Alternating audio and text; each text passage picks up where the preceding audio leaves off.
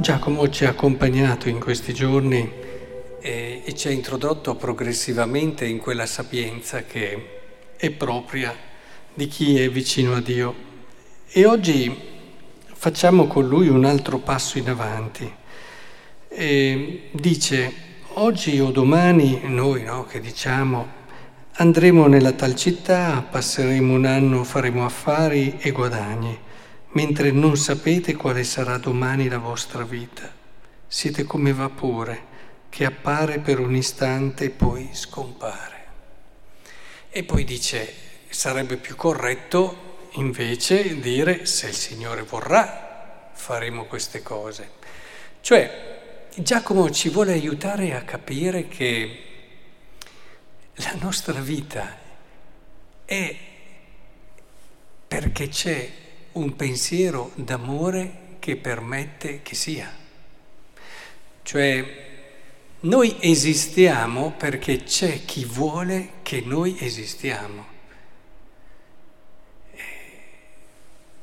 Secondo me è importante, non solo perché può succedere no, qualsiasi cosa, e allora tu non sai se do- esci, ti investe un'auto che non lo sai e non fai più niente, oppure arriva una malattia che non ti aspetti, ma non è solo questo.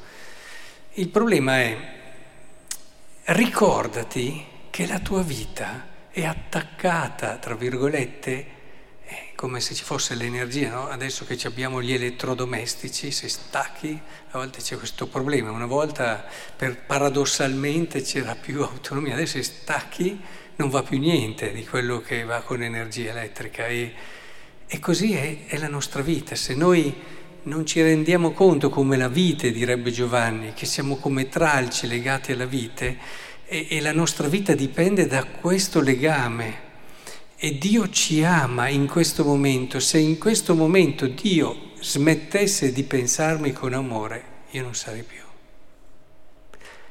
È importante che comprendiamo questo, perché ci dà una visione dell'esistenza e della vita eh, più vera.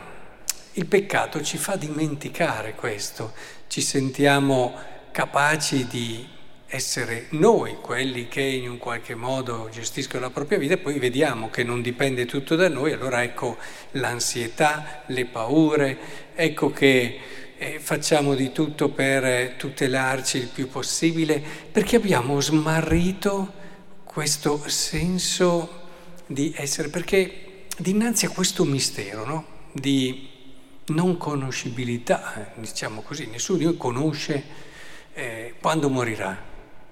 E, e, penso sia una grazia, perché intendiamoci, quando, se dovessimo sapere quando moriamo, immaginatevi che panico, nel senso che la vita sarebbe profondamente condizionata. Certo, sappiamo che moriremo, questo eh, credo che nessuno abbia deliri di onnipotenza da pensare che per lui questo non valga. Ora, il problema però è che questa fragilità, questo essere di passaggio. O lo si vive con ansia, no?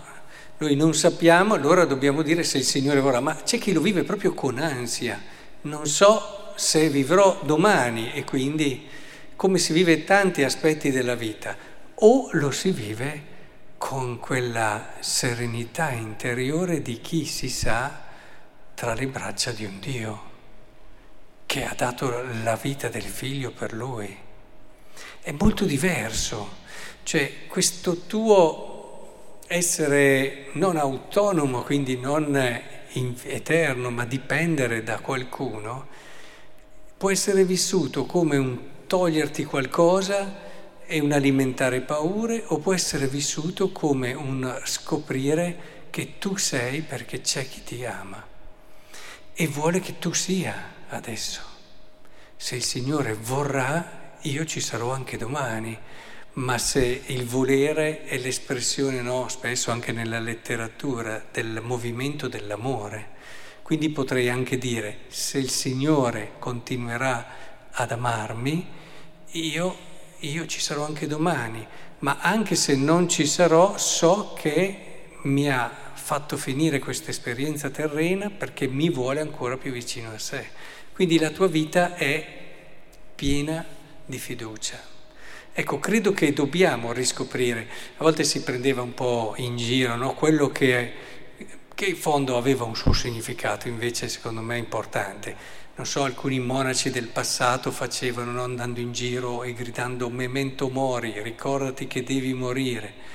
E, e questo è quello che alimenta, no? un po' anche, può alimentare però quell'atteggiamento che dicevo prima, un po' di ansietà e di paura. Secondo me sarebbe importante invece ricordare alle persone che la morte in fondo non è altro che un qualcosa, una realtà che ti parla di altro. La morte non è la fine di tutto, punto e basta, non è quella ineluttabile signora no? con il cappuccio nero e la falce che arriva più o meno alla casa di tutti. La morte ti parla di altro, ti parla del fatto che tu non sei Dio, che non hai la vita da te stesso e che tutto quello che tu sei adesso è perché c'è qualcuno che ti ama e, tu, e vuole che tu lo sia. E non sarai mai fuori da quest'amore nel momento in cui tu lo sai accogliere e riconoscere. Purtroppo c'è chi non lo riconosce, c'è sempre, Dio continua, ma ecco, io vorrei davvero che noi ritornassimo qui Pensate che bella la vita, alzarsi al mattino e sentirsi un, di, vicini al Dio che ci tiene tra le sue mani, sul palmo della sua mano. Anche stamattina sono nel palmo della tua mano, Dio. E sei tu che mi sorreggi, sei tu che mi porti. In fondo cosa servono le preghiere del mattino? Se non a prendere coscienza, prima di tutto, di questo. Poi con questo atteggiamento arriva tutto il resto della preghiera ma al mattino quando inizia a pregare, eh, eh, paradossalmente ci potrebbe essere chi inizia a dire tutte le sue preghiere e non fa questo primo passaggio. Secondo voi pregherà bene? Manca il presupposto. Invece è fondamentale che prima di ogni altra cosa nella preghiera del mattino ci sia l'entrare in questa consapevolezza, grazie anche al dono dello Spirito.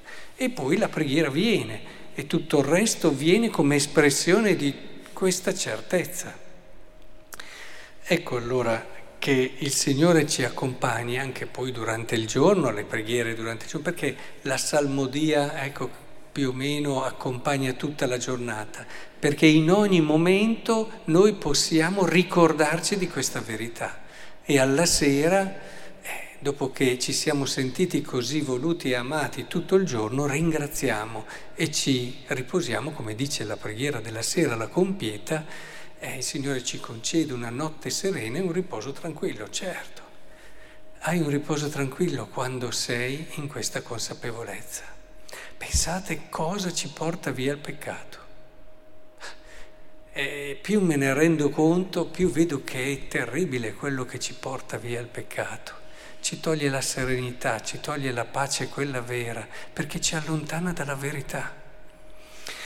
Che il Signore allora ci apra il cuore e ci renda capaci, ringraziamolo Giacomo, perché con le sue pillole che ci ha dato in questi giorni ci ha voluto un po' aiutare ad entrare in quella sapienza divina che è poi la nostra vera via di gioia.